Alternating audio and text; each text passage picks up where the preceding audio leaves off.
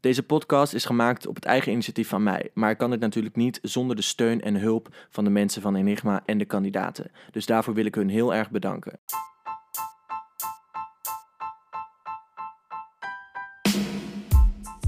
Welkom bij de officiële Enigma podcast, waar we elke week de afleveringen en de belangrijke momenten met je bespreken. En dit doen we samen met kandidaten en crewleden van het eerste seizoen. Dus laten we gauw beginnen. Oh ja, nog wel even een disclaimer. Je moet natuurlijk wel de aflevering even hebben bekeken, want we zijn niet spoiler-free. Er waren wel een paar dingen die wat verwarrend waren, want er werd gevraagd of ik een broer had. Maar die had, ik- heb ik helemaal niet. Dus ik wist dat haar slot niet open zou gaan. En terwijl we bezig waren, kreeg ik ook van de rest van de groep eigenlijk alleen maar positieve geluiden. Nee, maar waar is het uiteindelijk voor? Nu, eh, het grappige is dat die sukkels de hele tijd gerend Ja, hebben. dat is die. Gefeliciteerd allemaal. Lekker slapen. En dan zie ik jullie morgen weer.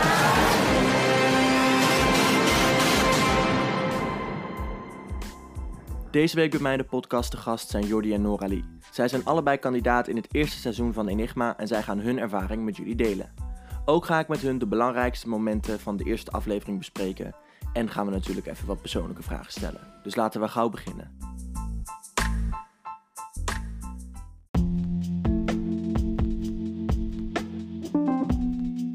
Hi Jordi, Goedemiddag.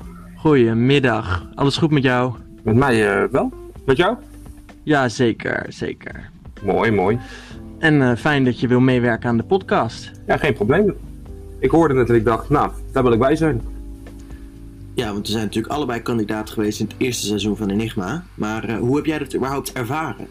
Ehm, als een aparte ervaring. Eh, het is natuurlijk, je gaat daarheen zonder dat je daadwerkelijk echt weet wat je gaat doen. En dat is eh, spannend. En je Ja. kunt alleen maar hopen dat je met leuke kandidaten natuurlijk daar terecht komt. Ja, En, en, eh, Ja, de, de totale ervaring was gewoon wel echt, was echt heel tof. en hoe heb jij je eigenlijk voorbereid eh, op de strijd, zeg maar? Ja, dat is dus lastig, omdat wat ik net ook natuurlijk zeg, het is een spel, je, je krijgt wat basisinformatie over de mail gestuurd. En ehm, je weet, kijk, als je bijvoorbeeld een mail krijgt, je doet mee aan Wie is de Mol, dan weet je, oké, dit is de soort van de strategie die je kan spelen. Maar bij dit spel, je weet niet precies wat er gaat gebeuren. Dus je probeert in ieder geval je vragenlijst die je hebt ingevuld, die probeer je nog zo goed mogelijk uit je hoofd te kennen. Ja. En voor de rest, eh, ja, ik ben gewoon wel een speler. Ik ben gewoon fanatiek. Dus dat heb ik ook tegen mezelf gezegd. Je gaat fanatiek erin. En eh, vrienden maken, dat kan altijd later. Ik heb gewoon eh, mijn, mijn van tevoren bedachte tactiek was ook één bondgenoot. En daar ga je het gewoon proberen mee te halen. Ja, en heb jij die ook al in aflevering 1 proberen te vinden? Nou, ik denk voor de mensen die aflevering 1 gezien hebben, dat die op een gegeven moment ook wel door hadden dat Bas en ik wel echt vanaf moment 1 naar elkaar toe klikken. En dat is eh, heel fijn. Dat Bas was echt een kandidaat ook voor mij die meedacht op mijn denkniveau. Ja. En dat is heel fijn. Eh, we zijn allebei niet de personen voor fysieke opdrachten. Dus ik had ook iemand nodig daar nog voor. En daarom hebben wij ook nog, zoals je ook in aflevering 1 ziet, besloten om Mark daarbij te halen. Wat wij niet wisten, wat je dus wel ziet in aflevering 1, is dat Mark eigenlijk ons gewoon daar een beetje in gebruikt. Ja. Ja, want hoe was dat om dat nu terug te zien? Ja, apart. Want in mijn hoofd ga ik ervan uit dat het eigenlijk precies de andere, andere kant op was gegaan. En als je dan nu ineens door hebt, oh wacht, er zijn ook. Ik heb het gevoel gehad, oh ik ga echt heel veel mensen erbij naaien in het spel. En nu je het allemaal terug ziet, denk je bij jezelf, ja, naïef om te denken dat ze dat natuurlijk ook allemaal gaan doen. Ja, dat klopt. Maar jullie hebben ook een beetje, eh, zag ik, Jens gebruikt in de Ja. eerste aflevering. Ja, dat klopt. Ehm, Eh, hoe is dat zo ontstaan? We hadden vrij snel door, Bas en ik hadden vrij snel door dat Jens nog niet echt een, een bondje had gesloten. En wij waren op zoek naar manieren hoe wij extra geld konden krijgen zonder daar zelf geld voor in te hoeven zetten. En eh, Jens is een super lieve jongen, allereerst. Eh, super zachtaardig, spreekt altijd de waarheid.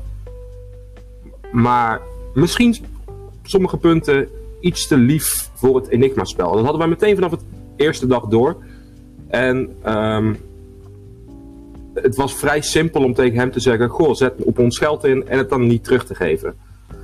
ja, het, het wa- het was een makkelijke optie om aan net wat extra geld te komen. Ik heb ook wel echt een paar keer eh, al op dag 1 met mijn geweten een klein beetje lopen sukkelen. Maar bij mij gaat dan wel heel snel het knopje ook om het is een spel. En als ik eruit lig, of als die persoon eruit ligt, dan bied ik mijn excuses aan voor mijn gedrag. En dan kunnen we als het goed is daarna gewoon handjes schudden en gewoon weer vrolijk doorkletsen.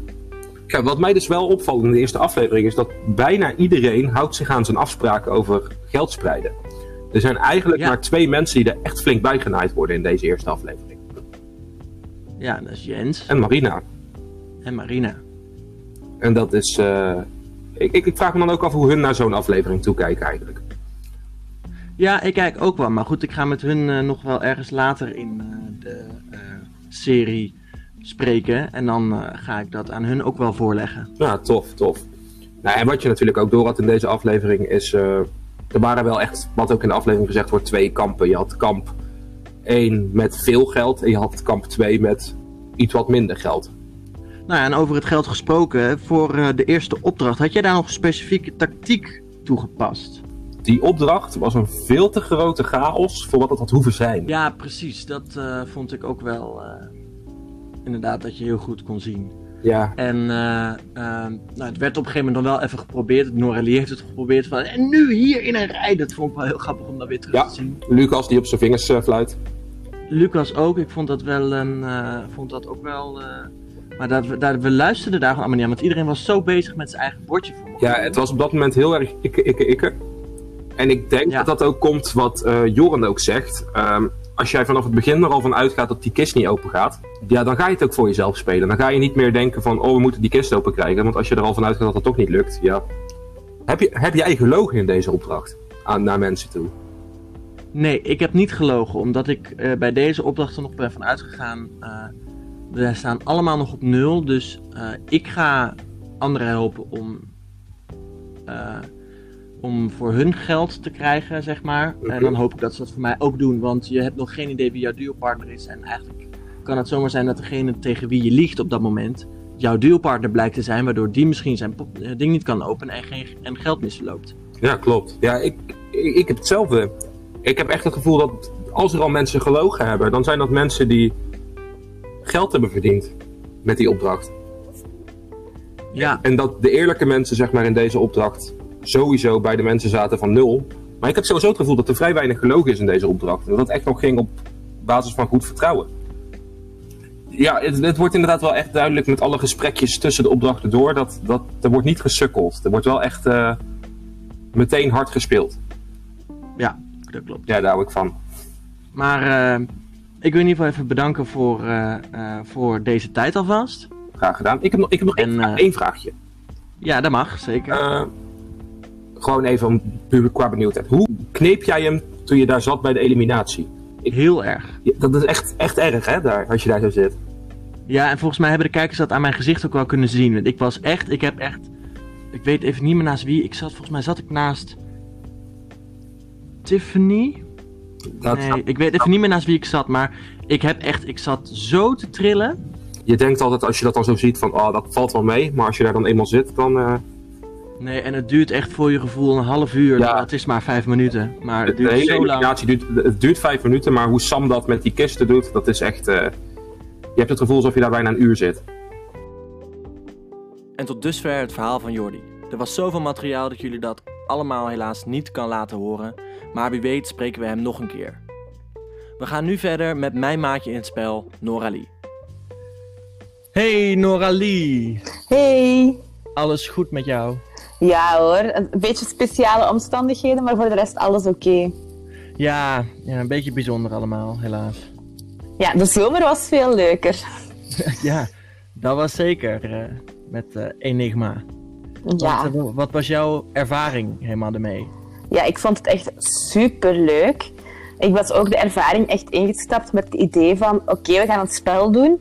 Maar ik ga me daar niet al te druk in maken. Ik ga van elk moment genieten. Ik ga gewoon zoveel mogelijk plezier hebben. En ik kijk wel hoe ver mij dat brengt. Nou, dat is in ieder geval een eh, hele positieve instap van het spel. Maar heb jij trouwens, uh, waar ik benieuwd naar was, een smoes gebruikt toen je weg was? Um, nee, ik heb gewoon tegen de mensen die vroegen om af te spreken, heb ik gewoon gezegd, ik kan dat niet, want ik ga YouTube famous worden. en ik ben vertrokken. Maar je hebt ook uh, na de hand niet verteld dat je mee hebt gedaan aan Enigma. Jawel, mensen die dan vroegen wat ga je doen, heb ik wel de link naar de Enigma-website gestuurd. Ik ben daar gewoon eerlijk over geweest, maar ik heb niets verteld over hoe lang ik in het spel heb gezeten of welke opdrachten we gedaan hebben. Als mensen daarnaar vroegen, zei ik van, ja, dat kan je binnenkort zelf zien op YouTube. Dus er is verder buiten jou nog niemand die dat weet? Nee. Nou, dan hou je dat goed vol. Ja, maar in het begin is dat heel moeilijk. Hè? Maar nu is dat zo'n beetje gaan liggen en dan lukt dat beter. En nu is ook het moment dat je dat kan delen met andere mensen en dat is wel heel leuk. En uh, bij de aankomst, wat vond je van de groep? Oh, echt, dat waren zoveel mensen. Ik dacht, hoe moet ik dit gaan doen? Ik ben heel slecht in namen. Dus dat was eigenlijk mijn eerste focus. Als ik iedereen zijn naam al ken op het einde van de aflevering, dan heb ik al hard gewerkt. Dat was eigenlijk mijn eerste idee. En is dat gelukt? Nee. ik denk dat ik echt 10 van de 14 of zo wel kende, maar dat ik toch daar wel heel hard over moest nadenken. En had jij een beetje een klik met iemand? Um, ik weet niet of ik dadelijk echt een heel grote klik met iemand had. Omdat ik ben wel een beetje een afwachtend persoon en ik wil ook niet oordelen op de eerste kennismaking. Wat dan wel grappig was, het eerste wat ik tegen Bas heb gezegd is... Oh, mijn hond heet ook Bas. Oh ja. En ja. Maar dan gaan we even met jou de opdrachten doorbespreken. Laten we beginnen bij de tweede opdracht. Daar had jij een aantal bordjes achter gehouden. Wat was daar jouw reden achter? Ja, ik had dus drie bordjes in mijn handtas zitten. Met het idee dat het niet slecht zou zijn als ongeveer de helft van de groep 0 euro zou verdiend hebben omdat de kans dat er dan een duo is die beide 0 euro verdiend zouden hebben, best groot is. Ja, dat duo dat kan ik natuurlijk ook zijn, maar dat had ik ingecalculeerd. Ik was van plan om een bondje te maken met iemand die het slotje had opengekregen in opdracht 1. Nu, tot daar, want toen kwam um, de organisatie met het feit dat wij niet meer met elkaar mochten spreken. Dus ik had helemaal de kans niet om een bondje te maken dus toen het moment daar was, heb ik de bordjes er dan maar gewoon uitgehaald. Want ik dacht, ja, dadelijk heb ik niks. Ik heb geen bondje kunnen vastleggen. Dan zal ik dan toch maar voor het geld gaan. Ja, uiteindelijk denk ik wel een slimme keuze, hè? Ja, het, het, hadden we mogen praten, dan had het er waarschijnlijk anders uitgezien. Dus daar had je wel echt een uh, duidelijke tactiek over bedacht? Het was wel echt een tactische keuze. En was jij de enige die wist dat je die bordjes had achtergehouden? Dus? Nee, Um, op een bepaald moment zijn wij als groep uit elkaar gegaan. En we wisten dat er ergens in een park een bordje lag. Nu had de rest van de groep beslist van wij gaan daar niet achter zoeken, we vinden dat niet. En ik zei, jawel, hier ligt ergens iets, ik ga zoeken. En Angela is mij gevolgd. En zij heeft gezien dat ik dat bordje had. Dus van één bordje wist ze. Daarna is zij beginnen rennen richting de rest van de groep. Maar ik haat rennen, dus ik ben daar een beetje achterna geslenterd. En in mijn slenteren vind ik gewoon nog een bordje. En jullie hadden besloten om dat niet te zeggen tegen de rest? Ja, we hadden... Angela en ik hadden, die afspraak al gemaakt. En toen Lucas erbij betrokken, was dat voor hem ook allemaal oké. Nou ja, en wat natuurlijk wel grappig is dat ik nu jou al spreek in deze aflevering. Want uh, in deze aflevering hebben wij met z'n tweeën aan het einde een bondje. Ja, inderdaad. Hoe dat precies tot stand is gekomen, dat weet ik niet meer zo goed. Maar waarschijnlijk ergens in de bosjes aan onze scouting. um, maar ik was wel blij met dat bondje. Um, wij klikten ook wel op persoonlijk vlak. En ik denk dat dat ook wel geholpen heeft. En het was ook een beetje het zoeken in aflevering 1. En dan was ik toch ook wel blij dat ik redelijk zeker was van dit bondje. Ja, daar had ik hetzelfde. Ik, ja, 100% vertrouwen in jou ga ik niet zeggen, want dat heb ik nooit. Maar, nee, maar dat is ook lastig. Dat had ik ook niet in jou. Nee, er, er, hebben nog mensen, er zijn nog mensen naar mij gekomen en die hebben ook gepolst. En ik heb gezegd, ja, ja, ik zet geld op jou in. Hé, hey, Mark. Want Mark kwam naar mij toe echt een moment, denk een minuut voor mijn balans. Oh. En uh, hij vraagt, weet je wat je gaat doen? Ik zeg, nee, ik heb geen idee. Ik heb denk, met niemand gesproken. Ik ben dat vergeten. Beetje de dommerik uithangen. En Mark was er zo van overtuigd dat hij mij overtuigd had om hem, op hem in te zetten. Het was echt gewoon grappig. nee, maar dat vertrouwen is sowieso wel een puntje, want ik heb jou ook niet 100% vertrouwen. Dus ik vond het heel fijn om nu terug te zien afgelopen week dat dat vertrouwen dus gewoon wel goed zat op dit moment. Maar het was voor ons ook eigenlijk een soort van de enige redding op dat moment. Ja, we waren elkaar de reddingsboei. geld teruggekregen. Ja, inderdaad. En we hadden ook hetzelfde bedrag. Dus het is logisch, denk ik, denk ik dat je iemand gaat zoeken die hetzelfde bedrag heeft. Ik heb al geprobeerd een bondje te krijgen, met, te krijgen met een van de rijken, maar ik wist ook wel dat dat niet zoveel zin had. Ja, ik heb natuurlijk wel jouw geld weggegooid. Ja, voor een hint. Ja, dat is waar. Maar ja, dat is jouw eigen keuze. Inderdaad. Maar daar hebben wij het ook nog over gehad. Want dat zie je ook op de camerabeelden, dat wij staan te overleggen op het moment dat we die vraag krijgen. Ik wist dat ik niet de rijkste speler was, sowieso niet. Dus het risico was berekend. Maar ik weet ook dat wij hebben overlegd, omdat wij toen op dat moment inderdaad nog dat bondje hadden van wat gaan we doen. En dat we toen hebben besloten, nou als jij het dan wil doen Noralie, dan doe ik het niet. Mochten wij dan een duo zijn, dan zijn we niet alles kwijt. Ja, en ik heb ook sowieso bij het formulier dat we moesten invullen, tussen de keuze kennis of geld, heb ik ook kennis gekozen. Dus ik ben mezelf wel trouw gebleven. In tegenstelling tot vele anderen die ook kennis kozen en dan, als ze de keuze kregen, toch voor het geld gingen. Ja, maar dat spel zet sowieso alles op zijn kop, heb ik gemerkt. en uh, bij de eerste opdracht, wat ging er door jou heen op het moment dat we echt begonnen? Oh, ik dacht echt fucking hell. Waarom moet ik van iedereen informatie hebben? Want op het moment dat je van iedereen informatie nodig hebt, dan weet je gewoon van dit loopt mis. Ja. Maar ik was wel heel erg verbaasd over de vormgeving van het kistje en de hint. Ja, ik vond het ook dat het er heel goed uitzag. Ja, de, en dat gaf direct zo'n sfeer van wauw, als dit heel Enigma zo gaat zijn, wauw. Maar uh, we zijn een beetje door de tijd heen, Noralie. Dat is goed. En dan uh, nou, wil ik jou niet heel erg bedanken. En we zien elkaar vast nog wel uh, binnenkort ergens weer. Ja, sowieso. En we gaan in ieder geval lekker genieten van de hele serie. Ja. Nou, Noralie, bedankt. Nog een ja, fijne middag. Graag gedaan. Helaas hebben we ook niet nog heel veel meer tijd voor Noralie. Maar wie weet spreken we haar verder in de serie nog een keer. Jullie horen het ook al wel, er is zoveel meer nog gebeurd dan de opnames alleen. Dat er zijn genoeg verhalen voor de aankomende week van deze podcast. En eigenlijk zou ik gewoon elke week drie uur kunnen opnemen. Maar ja, daar hebben we helaas de tijd niet voor.